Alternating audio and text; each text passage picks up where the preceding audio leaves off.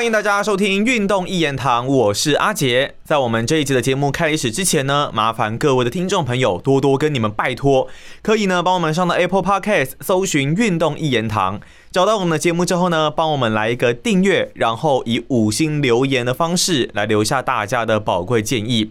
那之后呢，阿杰都会不定期的在节目当中针对五星的留言来做一个公开的回复。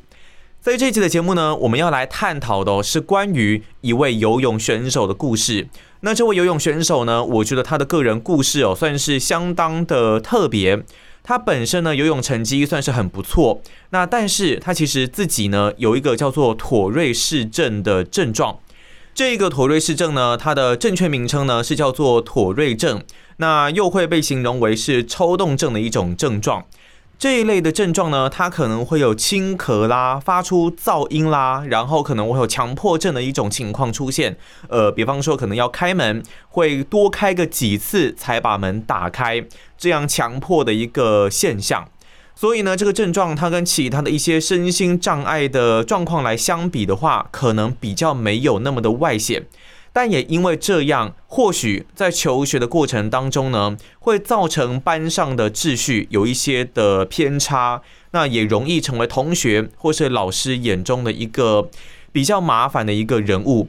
那尤其东方社会的家长，可能也比较不会向学校或是老师主动承认说，诶，自己的小孩子有这样子的一个情况在他的身上。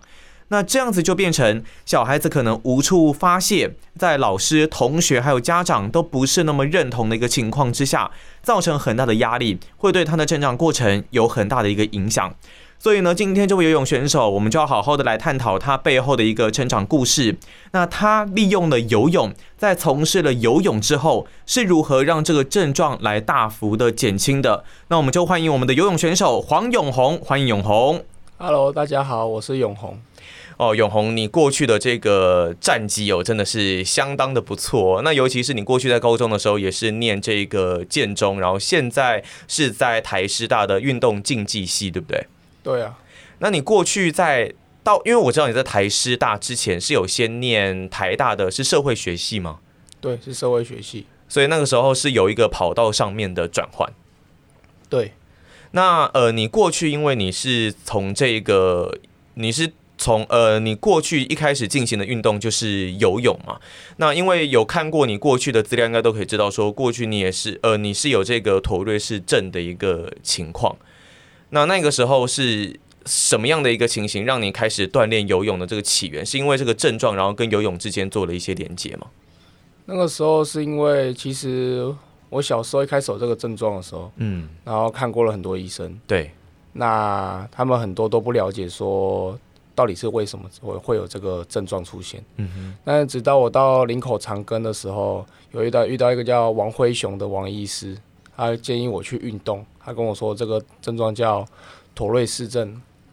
那那个时候我就开始去尝试很多不同的运动，直排轮啦、跆拳道啦，甚至是骑脚踏车。那一直直到有一次回诊的时候，他跟我说，有他认为他个人推荐。游泳是最好的运动，嗯啊，他希望我去游泳。从那个时候开始，我的家人就带我去游泳。嗯，那呃，刚刚其实跟大家有提到过这个妥瑞氏症的一个话题哦。那永红要不要跟大家稍微介绍一下这一个？应该不是说介绍了，让大家了解一下这个症状的情况。这个症状就是，嗯，有些人可能会发出轻咳啦，嗯，叫声啊。或是有些人会有一些怪动作啦，脸部啊的抽搐啊，或是手部可能就是很多就是身体各症状啊，比较常出现就是脸部上面的动作或声音。嗯，可是因为有很多人对这个呃状况其实不太了解，所以反而会认为，呃，在不了解的情况下，有时候可能会认为是在给鬼给拐那种感觉。从之前是不是就会遇到这样子的一个情形？嗯，对啊。在我中小学的时候还蛮常这样。嗯，那呃，当时你在知道这个情况的时候，你们那时候对于你们家庭上面是不是有产有产生什么样的一些影响吗？对我家庭上的话，可能我在十岁以前的时候，我们家庭就是会有苦恼啊。嗯，就是我这样子我将来该怎么办啊之类的问题。嗯，可是我我觉得自己是觉得啊，大概到我小四小五之后，我的家人就很放心，因为练了游泳的关系。对，因为游泳之后症状改善很稳定之后，他们也觉得说，哎，那应该也没什么事。然后他们看我这样一路走下来，我觉得他们，他们也觉得就是说这样就 OK，了就是没什么问题。嗯，那你那个时候刚开始练游泳的时候啊，你一开始就觉得很有趣吗？没有，没有，很痛苦。我就觉得游泳就对啊，就还蛮累。嗯，真的很累。其实还蛮沉闷，因为在水里啊，也不能讲话，也不能干嘛。然后就是一直重复差不多的动作，这样子。对，就一直重复一样的事情。所以你是国小小几开始练游泳？我幼稚园就开始学游泳。我幼稚园就开始。然后小学二年级的时候就加入游泳队，加入游泳队，然后接受正规的训练。对，就这些正正规的训练。那一开始在练游泳的这个过程当中，你你可能觉得有一点点无聊嘛，对不对？那你一开始的成绩，那个时候展现出来的一个速度怎么样？我一开始是很幸运的时候，我那个时候在桃园市，嗯，那个时候还是在桃园县，所以会有桃园县的运动会啊，是有分国小、国中、社会组。嗯，那我们桃园市有个选拔，选拔对，OK，那选拔要代表队去比这个比赛。那我那个时候很幸运的就有选上。嗯，所以那时候年纪很小，我觉得哎，我选上，那我很开心，我觉得有动力就想继续游这样。哦，就有那个动力继续游下去。动力想继续游。哎，那你那时候刚开始在练的时候啊，呃，我不知道这样问好不好，就是说教练对于你跟其他的小朋友是一样的情况吗？还是说他会特别这呃针对你去做一些呃量身定制的一些课表？嗯，就对我跟其他人是一样。基本上就是一样嘛，对不对？就是都一样这样子练。运动教练比较不会说，就是因为你有什么状况，除非你有就是哪些地方不方便，嗯，做不到，他才会就是为你量身定做。嗯哼，对，基本上如果你多可以做到一样的事情，那他就不会，对，不会特别去多说什么这样子。那哎，你那个时候一开始是有是什么姿势都练吗？还是说是有特别的专项？那个。其实小时候到现在也都是什么姿势都练哦，都练。是你会有一项特别强，那你特别强的是就是蛙式，蛙式是特别强的。嗯，那你像呃，但是你包括了像比方说其他这个，我们正确名称应该叫蝶泳是吗？对，叫蝶。对，蝶泳。然后另外还有像蝶式、仰式这些，其实应该都也算是呃，应该也是有蛮不错的一个水准这样子。就是基本水平还是有。那就都还是会练啊，对。哎，那像你们，我还蛮好奇的是说，因为我自己以前念大学，我是念那个台体，然后有一年我们选到了游泳专场，然后就是被操的非常辛苦，那也是什么姿势，然后教练都会叫我们去游。那像是你们在练的时候，是你们一天的训练当中是什么姿势都会去练到吗？嗯，基本上是以你的主项以及自由式为主。哦，主项跟自由式为主，这两个会占大概八九十 percent 的训练量。哦，我已经到八九成了，哎，嗯，那你你会去报别的姿势的比赛吗？别的项目的比赛？会，但是很少。哦，但是就比较少，主要还是以自己的主项为主。好，那呃，刚刚永红其实有提到说，因为你学了游泳，所以对你自己本身的状况有了蛮大的一个改善。那你可不可以跟我们稍微形容一下，是说你可能原本的状况是怎么样？那可能游泳游了多久？那改善到什么样子的一个程度？我记得我小时候就是还蛮严重的，我自己觉得。小时候？对，就大概国小阶段，嗯，到国国一吧，对，这一段的时候，就从国小啊、幼稚园到国一的时候，就是这段还蛮严重。嗯，我可能上课的时候会一直有怪声啊、轻咳啦。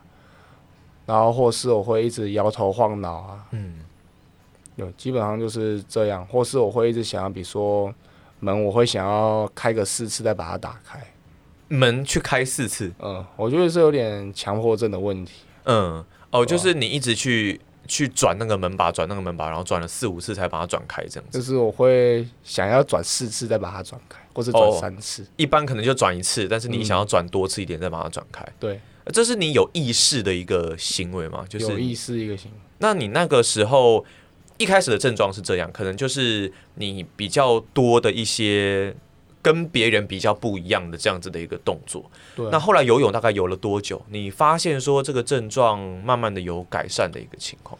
其实游泳在游的时候，它一开始就就有很明显的有改善，一开始就有两周一个月就很明显的有改善。嗯，那压力比较大的时候，还是就是会很严重的，就是浮现出来这些症状。压力大的时候，嗯，是说可能课业压力或比赛压力考前啊哦、赛前啊嗯，对啊，或是有一些就是可能，比如说我在准备一个大赛，就是大赛前的三个月，我可能自己心理上会有一些无形的压力。嗯，所以说只要是在可能压力比较大的一个情况下，就容易有状况的一个出现。那你现在还会吗？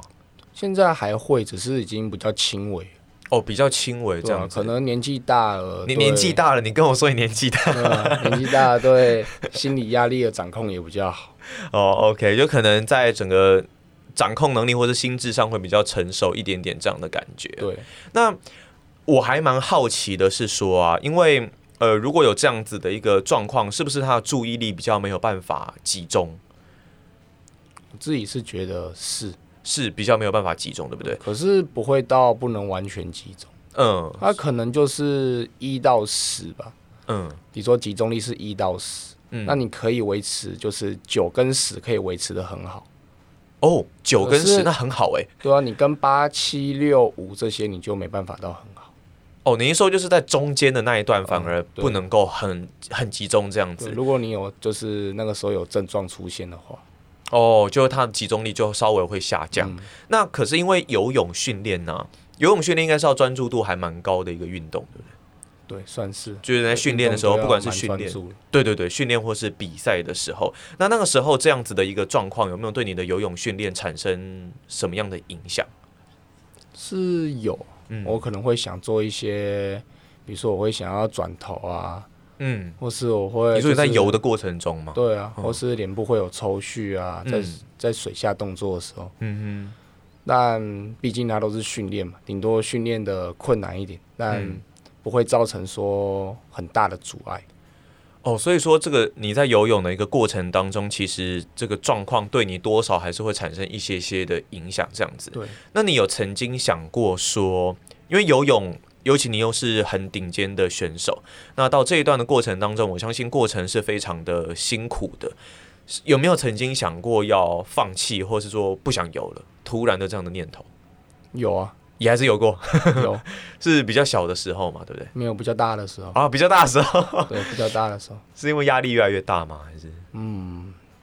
就是我会游到说，我不知道我为了什么在游泳。一般人可能会觉得说，就是为了比赛，为了成绩这样子。对，虽然是为了比赛，为了成绩，嗯但可是其实我们游泳界很多人到了大学就直接不游，很多人吗？嗯，还蛮多人就到了大学就直接不游，哦，因为他们不知道说游泳一直陪他走到选手生涯结束，给他后续的保障是什么？嗯，尤其在台湾，嗯，尤其在台湾，嗯，那像是你现在到这个阶段，因为你是选择继续游下去的人，还是你现在也其实自己心里还是有一些问号？其实因为我十六岁的时候，那一年我就没有游泳，一整年，对，基本上一整年我都没有游泳。哦我是到十七岁的时候才回来游泳。嗯，那一年的过程当中，我之前有看过一些资料，我是当然是看别人的文章啦。那那时候是有讲到说，呃，你有一个很强的对手，对不对？对，我有个很强的对手。很强的对手，然后那个时候好像是，当然你是跟他一直在互相比拼的一个过程当中嘛。可是后来你是什么样的契机选择那一年先停下来？就是我游啊那个那个时候就，我也在想游泳带给我到底是什么？嗯为什么我就是要付出那么多？嗯基本上得我得到的回报都是不成正比，付出跟回报不成正比。您说就算是得到金牌或什么的，可能也觉得不是成正比的感觉。不是成正比，嗯所以我就在觉得我这样一直游下去是对的嘛。所以那年我就选择先，那我就先不游，嗯哼。然后回去想一想，想好了再回来。所以那一年就是专心念书这样子。对啊，而我不希望有一种就是带着迷惘的心态去练习。嗯，对所以还是希望自己是一个最正向、最积极的心态去训练这对啊，样子。因为毕竟你花时间了，嗯，你就要很专心的投入在里面。那后来又为什么选择回来，就继续游下去？后来就是一些契机啊，然后找回了当初哎、诶我为什么想游泳的心，还，想要拼，想要去比赛的心态。哦，我还蛮想问那个契机是什么？就是我以前小时候啊，我一直很想要出国去比赛，哦，OK，可是好像选拔赛事我也没有报名到。然后那个时候有一个好像叫什么，就是好像城市杯吧，还是什么？嗯，OK，那个时候只有台北跟哪一个县市可以比。嗯，那时候我在桃园，嗯那我就比不到，哦，OK，那那时候就比不到因为。不是所属县市这样子。对，我不是所属县市嗯，他们只有他们可以出国比，啊，我就觉得，哎、我也很想出去看看，嗯享受一下出国比赛是什么感觉。嗯然后啊，我就不游的时候，我有一天就在泳协看到，哎、有个叫有个外国的比赛，什么香港公开赛啊嗯、亚、洲分龄赛啊，嗯然后我就想说，就我都还没有参加到，就还没有参加到这些比赛，我就不游。嗯然后比赛又出来，又机会来，它就摆在眼前。嗯但这一次是我没有准备好，嗯所以机会就这样走。所以我就那一天晚上我又想了很久，嗯然后我想说，因为时间只剩下九个月，可我离那个时候的标准大概还差一百公尺，还差五秒，五秒是算对你们来说算是一个还蛮大的一个差距。对，还蛮差，还蛮大一个差距。嗯然后我想说，这样不行，我明天要回去游泳，嗯，然后我就回去游泳，隔天就继续练。对我就很认真的一直在练习，嗯其实真的蛮认真。那个时候我四点半就起来练习，嗯然后我一直练练练，就加上学什么，我一直练到晚上七点半我才从游泳池走出来。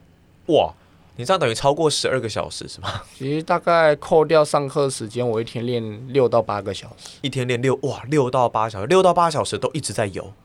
没有，还有一些路上哦，路上的训练，然后可能也有一些重训这样子。对，然后游泳也有分说是强度为主还是技术为主。或者是说可能是耐力呀、这些东西。那诶，还蛮想问永红的是说，像你们现在这种等级的选手啊，你可不可以举例一下你一天的行程是什么？如果以现在来说的话，训练的行程。我觉得训练的行程要看不同距离跟个人。嗯，那我自己的话，我是我早上会去做一些重量训练，早上先做重量。嗯，然后我就去上学嘛，嗯，然后下午才进行游泳训练，下午大概几点？大概三点的时候，三点的时候开始进行游泳训练，是练技术吗？这一个部分？主要是练技术跟速度，哦，技术跟速度因为我自己。是有短距离，嗯，然后练完晚上回家就放松一定要做，放松很重要，就拉筋啊、滚筒啊这些，啊，大概一天就这三个重点：嗯，路上、水中，然后还有放松。放松。哦，OK，因为其实当然有很多自己有运动习惯的人啦，可能运动动完然后就不理他了，就不会特别去做拉筋或是放松的这一块。但对于你们选手来说，我我觉得不止选手啦，对于选手或是一般人来说，这一点应该都是还蛮重要的，对，因为拉筋是个很重要的一个一件事情，不输给训练，对不对？对啊，因为你要有好的活动度，嗯，然后因为如果比如说现在很多人做重量训练，对，他一直做重量训练，嗯。大家都不喜欢滚筒，不喜欢拉筋，哦，是哦，啊，久了之后，他可能会导致他肌肉变僵硬，或是活动度变差，哦。那就比较容易受伤，嗯。或是他有时候做动作会做不到那些位置。嗯，那这样子是不是久了之后，也可能容易让他的，比方说有人可能会追求一些最大激励什么的，他的发展可能会比较受限。如果你活动度比较差的一个情况下，活动度比较差跟肌肉比较紧绷的情况下，嗯嗯嗯嗯，他们比如说要突破力量的时候，他们可能前面都会很顺，嗯。啊，之后可能就会遇到一些坎，哦瓶颈的地方，嗯，哎、那还蛮想问永红的是说，像你现在这样子，哎、你现在是大几啊？现在是大二，大二嘛，所以其实大学生涯大概才快一半左右。那你接下来有没有哪一些目标的重点赛事？游泳的重点赛事？重点赛事大概就是明年的大专杯跟嗯全运会。你最近是大专杯刚结束嘛？今年的大专杯，然后明年一样就是放在全运会跟大专杯上面。对，那你未来应该也是想要朝奥运去前进吧？奥运嘛，我是想要先以亚运为目标。哦，亚运，然后如果真的发展的不错，再往更高的成绩去努力，这样。说一个一个阶段慢慢来。诶，那我觉得这样还不错，也算是还蛮务实的。可是，当然，所有选手的梦想应该都是最高的那一个嘛。但是你是会设定一个一个小目标去慢慢达成。对，我会就是一个一个小目标，慢慢就是去达成。嗯，因为以前有试过一次，目标放很大，嗯但是失望也很大。压力特别大对那种。哦，所以说这样子慢慢调整，我觉得也是大家要慢慢去学习的一个过程哦。那当然，因为永红现在还是大二的一位选手哦，那以你现在这样子的一个情况，你有没有想过说你未来的选手生涯想要怎么走？因为你前面有提到过说曾经有过迷惘的时候嘛，那现在有没有哪一些新的想法可以跟我们分享一下？嗯，个人是觉得说，我游泳可能就游到大学或研究所毕业之后，顶多再游个二到三年。嗯，就是以选手的游泳来说的话以，选手游泳来说，之后我可能就会想要转职当一些教练，嗯，然后我会想要以陆上体能的部分的一些教练比较好。哦，所以是有一点算是激励与体能这一方面的教练吗？对，就是一些激励与体能的训练师。嗯，因为呃，所以你对这一方面是还蛮有兴趣的。对，那你们像呃像你们游泳选手，因为我之前有看过说游泳选手的肌肉在放松的情况下，它其实是还蛮软的，对，还然后那样是不是才能在水中有好的一个表现？嗯，其实不一定，不一定哦。所以有有选手的肌肉是很僵很硬的吗？还是基本上是没有。他们会很软，是因为很少运动像游泳这样一直不断的在延展拉伸，哎、对耶，对就是在水里这样子，而且它那个延展跟拉伸，它是会停留蛮长的一段时间。嗯哼所以，然后加上水那个水流，其实就是它其实有起到一些按摩的作用。哼，你说水流吗？对啊，因为你嗯在水里的时候，你会有一直会有用力放松，然后延展，嗯嗯嗯然后那个水流过去啊，其实会起到一些就是按摩放松的作用。嗯哼所以其实我自己是觉得，比如说你做完重训啊，还是比如说你平常很僵硬，你去游泳都可以改善。哦，真的哦，我觉得是因为游泳，所以肌肉才变软。哦，是因为游泳，然后对它你的身体为了适应这一个运动，对所以会让它变得比较软，这样，子。因为我觉得这个运动本身就会可以让你的肌肉啊跟活动度变好，嗯肌肉弹性跟活动度。会变得比较好，这样子的一个嗯情况。所以，当然你在未来可能会想要朝这个激励与体能训练的方面来发展。那但是因为就我们之前所学，也会知道说这一方面可能是需要考一些证照，对不对？对。那你目前有特别在做这一方面的准备吗？是有，嗯而我想要考的证照是，他是说大学毕业才可以考。是 NSCA 那一些的吗？对，嗯，然后因为台湾大部分的人会先去考阿法那一些的嘛，然后阿法可能拿到之后，然后再去考一些比较国际级的证照，这样子。对啊，大家是普遍是这样子。普遍是这样子做，因为我之前看那个 NSCA 的考试书啊，超级厚一本，然后那个台湾我记得好像有出中文版，那个有出中文，对，有出中文版，然后之前是有一开始的时候好像大部分主要是英文版的这种版本，然后后来是大家把它翻译出来，然后大家现在考试应该也会比较顺利一点点，所以目前就是有在做这一方面的一个准备。对，有。诶，那像你之前呢、因为你现在念的是台师大的运动竞运动竞技系嘛，对不对？对。那你之前念呃这个台湾大学社会学系，一开始为什么会去选社会学系这个系所？因为我感觉就是我看他的课纲啊，然后我上网查，就是一些毕业的学长姐，他们可能有拍一些哦，然后我就去看，然后我看一看，觉得诶还蛮有兴趣，嗯然后我就选填。嗯，所以那个时候，诶，那个时候你是透过什么样的考试制度进入的台大的这个社会学系？真审，哦，是真神，对然后可能会评估一下过去的一些运动成绩这样子。对，那你那个时候进去是一开始，然后结果发现跟你想的好像不太一样，这样子。因为我进去的时候，其实跟我想的其实是一样，哦，是一样的，对，是一样那应，该不错啊。对吧、只是比我想象中的忙太多。哦，OK，那其实我读台大的时候，我那一年都没有在游泳，哦，那一年又是一个没有游泳的一年对，。我那年都没有在游泳，嗯哼，因为其实是真的蛮忙，嗯，就很多东西你要参加，比方说什么专题的研讨啊，或者是是什么的。比如说，因为它会有很多，因为台台大其实给你很多资源，嗯，所以如果真的就是想把，比如说你去读社会学，你想把社会学弄到就是很顶尖的话，那那边真的是个很棒的地方。哦，OK，因为不仅早上有必修课啊，嗯。晚上还有讨论课啊，哦，晚上还有哦。对吧、晚上还有讨论课啊，然后讨论课之后，同学可能会开一些读书会啊，哇哦，或是一些什么有的没有的。真的很认真呢。对啊，所以说那一年基本上就是完全把你游泳的时间给占据掉，这样子的感觉。对，因为可能我也不习，就是不习惯说回去还要写那么多东西，哦然后写的东西又比我想象中的复杂，困难很多因为，我们那个时候是限制字数的，就要呃大概限制多少字啊？我们是一千字以下。哦，一千字以下。一开始我以为是一千字以上，我想说很好写，我就一直写。嗯，然后结果第一次交完短论文回来，就是助教就说：“同学，那个一千字不是以上，是以下哦。”他就改了一个以上跟以下之后，回去又变得特别难写，哦，反而是字数少，特别难写哦。因为他让，因为他让你写的东西，他给你的资讯量很大，还有你的读的东西很多。你要简化、啊，对，你要把它浓缩成一千字以下，其实我自己一开始是还蛮困难，嗯，那你那到后面有嗯越来越习惯。哦，所以也是有熬过那一个训练期这样子。对，它的主题大概都会是类似什么样的主题啊？其实有很多，和我最最深刻就是第一题社会学的想象。是哦，这听到 就还蛮困难的。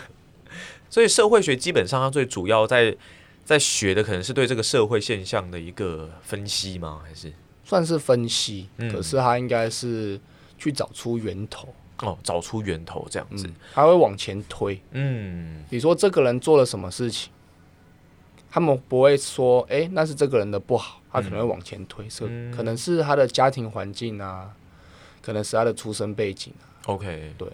那像是呃，有点像历史这样子的感觉啊，就是你从过去的人的行为，然后来呃推说他为什么会这样子做，然后去找出源头这样的他。就是换一种，就是我觉得他更多的是一种思维模式，哦，逻辑思考这一方面就，好像每个人都是一张白纸，嗯哼，他为什么会发展成这样？嗯你说他今天这个人犯罪了，那他为什么会犯罪？嗯可能大多数人就说啊，因为他不好，所以他犯罪。嗯，那我们可能就是会往前推，一直推，想要找出造成他变成这样的原因。嗯，因为这样子听下来，我发现永红其实还非算是非常有想法的选手。那你过去如果以成绩来说的话，你的学业成绩应该是算还不错的，对不对？就基本水平啊，基本水平这样子，嗯，因为你也是有念建中，然后到台大这样子。那你社会学念了多久？因为我念了差不多半个学期了。哦，半个学期，然后那时候就是办转学。对，因为我先办休学才转学，哦，OK，因为我那个时候觉得这样下去不行。嗯，还蛮想问的，就是说，你到了台师大运动竞技系，有没有一种这才是我我我要的地方 这种感觉？你是说实在的，其实没有，哦，没有哦，其实没有。嗯那我就觉得有很多因素，嗯对啊，可能就是，嗯，让我一时想想不出来要怎么说。嗯，但是没关系，但就是基本上虽然你转换跑道，但是可能也没有完全符合你心中的一个想象。对但至少你就是可以继续游泳这样子。对，因为这边就是给了我很充足的训练时间，哦，训练时间是很充足对，的。非常充足。那你在学科上面的学习上，就是运动竞技这一块的学习上，你觉得足够吗？目前的话，我是觉得不太足够。目前是觉得还不太足够这样子。所以你自己平常也是会利用其他的时间，然后去做更多的学习，这样。对，因为毕竟通常学校都不会教的太深入。哦，OK，尤其是可能是运动竞技相关的系所的话，学校不会教的太深入。嗯，所以其实有什么不懂的地方，可是毕竟他给你很多时间，你可以去训练。对，因为学习也是训练的一种。哦，OK，学习应该也被归类在训练的一环。嗯，就跟你只要可以帮助到你训练，都可以归类在训练那一节。有科学有一些学科知识上面也是有帮助的。对，嗯哼。那像是你之前有说过，你你刚刚有说过，你可能有机会念研究所，研究所也是这个相关的领域吗？我应该也是会读相关领域，可是它有很多方向。嗯，我还在想要读哪一个方向，就哪一个专业的领域。有可能有心理、生理训练这一环。或是管理类啊，对对对对对，场馆运动场馆的管理这一块，你有对哪一个最有兴趣吗？你这样讲是不是对管理比较有兴趣？嗯，目前是我在考虑，目前是有在考虑 这样子。对，我们可能一年后、两年后再邀请永红来一趟，然后哎，可能别的兴趣又会慢慢浮现这样的感觉。因为其实我觉得大学生的是一个生活，就是有一点类似，你是不断的在摸索的一个情况，然后各个东西你都可以去做一些尝试，这样子。对，那呃，永红，你除了就是你现在你一直都是在游泳的这个领域，你有曾经对其他的运动产生过兴趣吗？有啊，哎，什么运动？篮球啊，哦，篮球，对你很高哎，健身运动啊，拳击运动啊，都有玩过。健身跟篮球比较多，哦，拳击比较少，拳击比较少，嗯，拳击只有我在上海移训的时候玩过一下，因为他们那个时候练习课表全集这个内容。啊，你说游泳选手的练习课表有拳击？有拳击这个内容，这个目的是什么？就是刺刺激不同的肌肉组织吗？他想要训练你的爆发力，哦，还有反应，是不是？对，我们主要是爆发，嗯，他不会让你对打，他主要是让你去打沙包。哦，OK，然后就是你瞬间肌肉出力的那一个能力的这样子。对，那你那个时候。呃，全集是他们安排了这个课表，然后你尝试了，你觉得好玩，还是你本来就已经很有兴趣，想要跃跃欲试这样的感觉？我本来就有在看一些就是体育赛事哦，然后就有看到。阿兰只是那个时候是刚好在上海的时候，刚好有这个机会去接触它。嗯哼。那我我以为你是看了《第一神拳》，然后就就就可以 想说打一下。自己平常会看这种东西吗？动漫呐，还是动漫会啊？也是会。其实很多类的影集我都会看，不管是漫画啊、动画、啊电影啊，都是运动方面的吗？还是嗯，不一定。因为我觉得这些东西啊，有时候会给人一种启发。哦，对，它都有一些背后的寓意。对啊，《鬼灭之刃》电影版有看吗？有看，有看，嘿，我上个礼拜才去看，给人家一种启发，对对对，是一些励志的感觉，嗯，所以我都会去看一些小说啊、动漫、电影。可是你大概都是利用晚上的时间看吧，因为白天那些训练时间。这样子其实也是比较忙碌一点点。好，那呃，刚刚永红有说过，他想要去做一些激励与体能方面的未来的工作规划，可能是有关这一个方面的。那除了这个，你有没有一些第二或是第三志愿？目前还没有，目前还没有，就是全新的往这一个方向去发展跟前进这样子。哦，那当然，呃，永红，我觉得今天这样子聊下来啊，我是真的觉得说，诶。他的想法算是非常的丰富，虽然当然从小其实有受到这个妥瑞氏症的一个影响，可是我觉得你现在透过运动慢慢的去改善它，那未来应该这个症状应该是会一直陆续的减轻，对不对？嗯，有些人就是青少年阶段过，嗯，因为这个病就是这个症状，嗯，通常青少年阶段会比较严重。哦，青少年。对，OK。然后呢，有些人过青少年就全好，哦，当然是不一定。有些人对啊，有些人过青少年好了大部分哦，或是有些人只减轻一点，嗯，啊，有些人甚至完全没有改善。哦，OK。我自己是觉得我已经就是大部分还不错，就是目前的状况就是还不错。因为我跟永红这样子聊，我也觉得其实就是。很正常的一个对谈，诶，那像你对这个病症，你应该不能说病症，像你对这个状况，你有你觉得自己认为你非常了解这个状况吗？嗯，因为毕竟我也认识很多跟我一样驼背症的朋友，嗯，但是每一个人的他所展现出来的形式不一样。哦，就是他这个症状带给他的一些病症可能是不一样的，对，这样子。因为状况可能不一样，嗯所以我也不能说我很了解他。嗯，但至少我自己的话，我是很了解我自己。就你自己的部分，你是非常了解的对。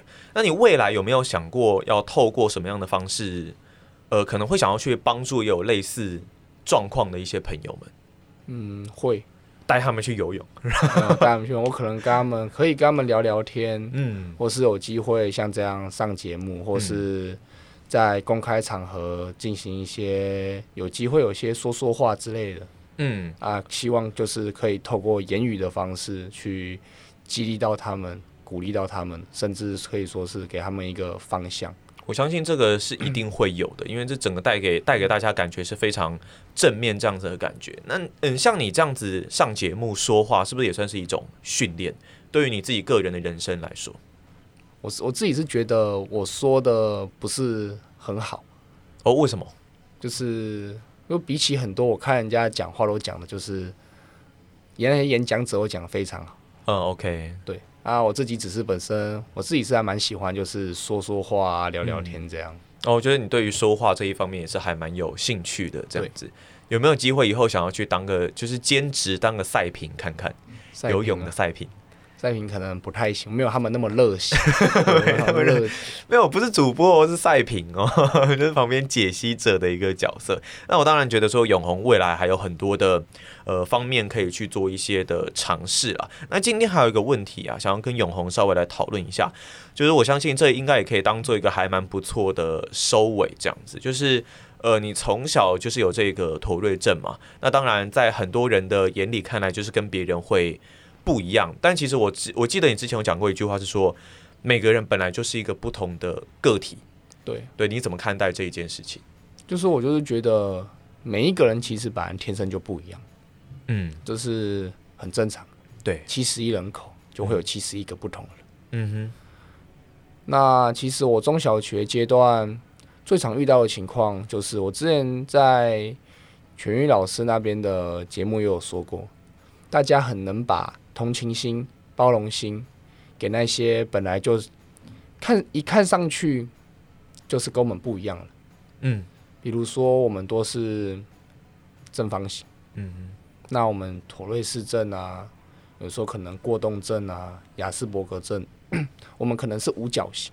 嗯哼，但他们就很不能给我给予我们一些同情啊、包容啊。其实我觉得同情、包容可能讲不好，就是一些尊重。嗯他很就是完全不能够理解你，他就觉得你很奇怪，甚至有些人觉得你是怪人。那比如说这个人有，嗯，很明显的就是跟我们不一样，比如说他哪里行动不便啊，嗯。或是有一些哪里的障碍，外在的，外在的。嗯，他被归类成我把它归类成圆形。嗯但这些正方形的人，就是一般人，就很能就是去尊重这些圆形的人，对，但是却不能去，他们却不能去接受跟尊重，跟他们稍微有一点不一样的。五角形的，对，就像我们这种五角形，嗯哼。那像是你面对到这样子的情，因为我我我相信你应该面对过很多次这样子的一个情况，尤其是你从小到大，你觉得这段过程当中，外界有在改变吗？外界嘛，对，就是四方形的人有没有稍微更尊重五角形的人我是觉得这个是年龄层的问题。？OK，我觉得青少年阶段的问题，就是就我所知啊，我能够接触到或听到的，我认为是没有在改变。嗯哼，青少年阶段，嗯可能以学生来说，在班级里面，除非你是像那种圆形的人，如果你是五角形的，可能比较是内在的不一样，那大家的接受度普遍还是不高而。且我觉得最大问题都发现在中小学。中哦，确实，因为其实我们很少听中小学的现象，到说高中啊、大学以上啊，什么校园霸凌事件，其实还蛮少。嗯，因为那个比例没那么高了。嗯对比例没那么高，可是中小学却比例，我是觉得高的还蛮严重。哦，你你有特别去看过这个就？是也不是说看过，就是就我听到，嗯，OK，就是通常有人说，哎、他被学校的同学被排挤啊，被霸凌啊，言语上甚至肢体上，我通常听到的都是中小学。嗯哼那我觉得很大的问题出在我们的教育教育制度的问题。教育制度嗯有什么特别的想法吗？因为我那个时候在全运老师的节目上，我有讲过，对，你说他是圆形的，嗯那那些四方形的，就是一般人，他不仅仅代表就是你的同才、你的学生，它同时也代表是老师、你的师长，嗯，你是说四方形的人？嗯，嗯哼，它是代表你的老师、你的师长。对。大家看到这些圆形的人可能会有一些困难或是不行的地方，他们都会给予帮助，对，给予谅解，给予尊重。可是有时候过动症、妥瑞氏症、雅斯伯格症，那老师为了维持班上的秩序，可能他们可能会发出一些声音啊，嗯，或是他想要动啊，或者想会做出一些跟常人比较不一样的行为。对，啊，老师可能就会处罚他们，叫他起立罚站。那在我觉得在中小学阶段，我那个年纪还不能很好的判断是非的时候，老师叫他起来罚站或处罚他，或是公然在课堂上面骂他啦，或是说他，比如说，甚至还我有看过，就是让大家来投票，说你们觉得这样对吗？这种行为都会害这个小朋友被贴上标签，对，大家就第一个反应就是哦，他就是坏孩子，他就是有问题，就是爱搞怪这样，就是爱搞怪。嗯。所以我觉得老师的行为会很严重的去影响到班上同学对这个学生的看法。嗯，因为呃，所以说像这样子的一个情况哦，真的是这样子听，真的是觉得还蛮难过的。那像在刚刚你讲的这个情况啊，是老师他们根本就不知道有这个状况，对不对？妥瑞症的这个状况，对他不知道这个小孩子有。对，那你知不知道这个学生有没有跟老师讲讲？呃，应该是说家长或者什么的有没有跟老师沟通过吗？其实我是知道说，嗯就我知道的范围，很多家长是不愿意去讲这个事情。讲这个事情，甚至他们想要刻意隐藏。哦，OK，不希望自己的小孩子被当做不一样。对然后当人家问的时候，他们都会说：“哦，没有没有。”嗯，对他们就是什么都不知道之类。那如果就你的观点来说，如果是你，如果你是家长的话，你是不是会选择就是把这个事情讲出来，然后去做沟通这样子？，我觉得跟老师方面，就是老师啊的沟通是很重要。嗯那也给小孩子心理上的教育啊，还有一些心理建设是很重要。我们不应该告诉他说：“哎、你会有这个问题啊。”其实就是，其实你没有什么，或是要告诉他说，你应该要刻意隐藏，在外面就要表现像个正常人。嗯但其实，就算你在外面表现出来，这也不代表什么，但这也没有什么，那就嗯你就是你，每个人都是独立的个体，对都，不一样。因为这个也不是说完全是很。就是你故意，你很刻意的要去做这一些的行为，这个就是你本身天生与生俱来就是有这样子的一个特质。对，所以我觉得说也不用太刻意的去做隐藏这样的事情。但是我刚刚这样子听下来，我当然也是觉得这其实跟永红刚刚讲的教育体制方面有一些问题。那当然也跟家长愿不愿意沟通是有很大的一个关系。因为我记得永红的爸爸妈妈其实到后来是还蛮能心，到后来啦，应该是比较能够接受这样子的一个情况。对啊因为尤其是你又在练他在我们他在我中小学阶段也跟学校方面做了很多沟通的事情。嗯哼，所以也让老师们知道有这样子的一个情况。对，那呃，在节目的最后啊，还蛮想要呃，请永红做一件事情，就是假设说现在有在收听我们节目的，可能也是有头瑞症的朋友，那永红有没有哪一些心里的话，可能也想要跟这些朋友们稍微讲一下？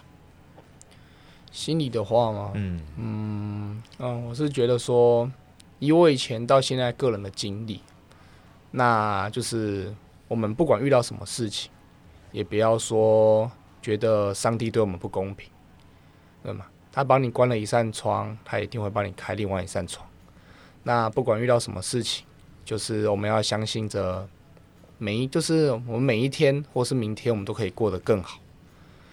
那如果真的遇到什么事情，碰到什么阻碍，也不要说去隐藏、去忍，就是有事情都要就是要大胆的说出来，嗯要勇勇于表达，我觉得这点很重要。然后我觉得我们在希望别人接受我们之前，我们要先学会去接受自己。哦，这点很很重要哎。对，你要先认同自己，别人也才能先可以勇于的接受跟认同自己。那这样子你，你才可以去换得别人的尊重与其接受，还有认同。好，那我们今天当然非常谢谢永红、来到我们的节目，跟我们分享了这么多他自己的一个人生经验哦。那听到后来都会有想哭的感觉。嗯，那这一段过程，我相信带给永红也是人生上面很大不同的一个成长。那他又怎么去克服？我相信对于你未来的职业生涯或是其他的一些发展，我相信都是有一些正面的帮助的。好，那、诶你要你要说拜拜吗？好，你要说谢谢。好，那我们就下期节目再见啦，拜拜。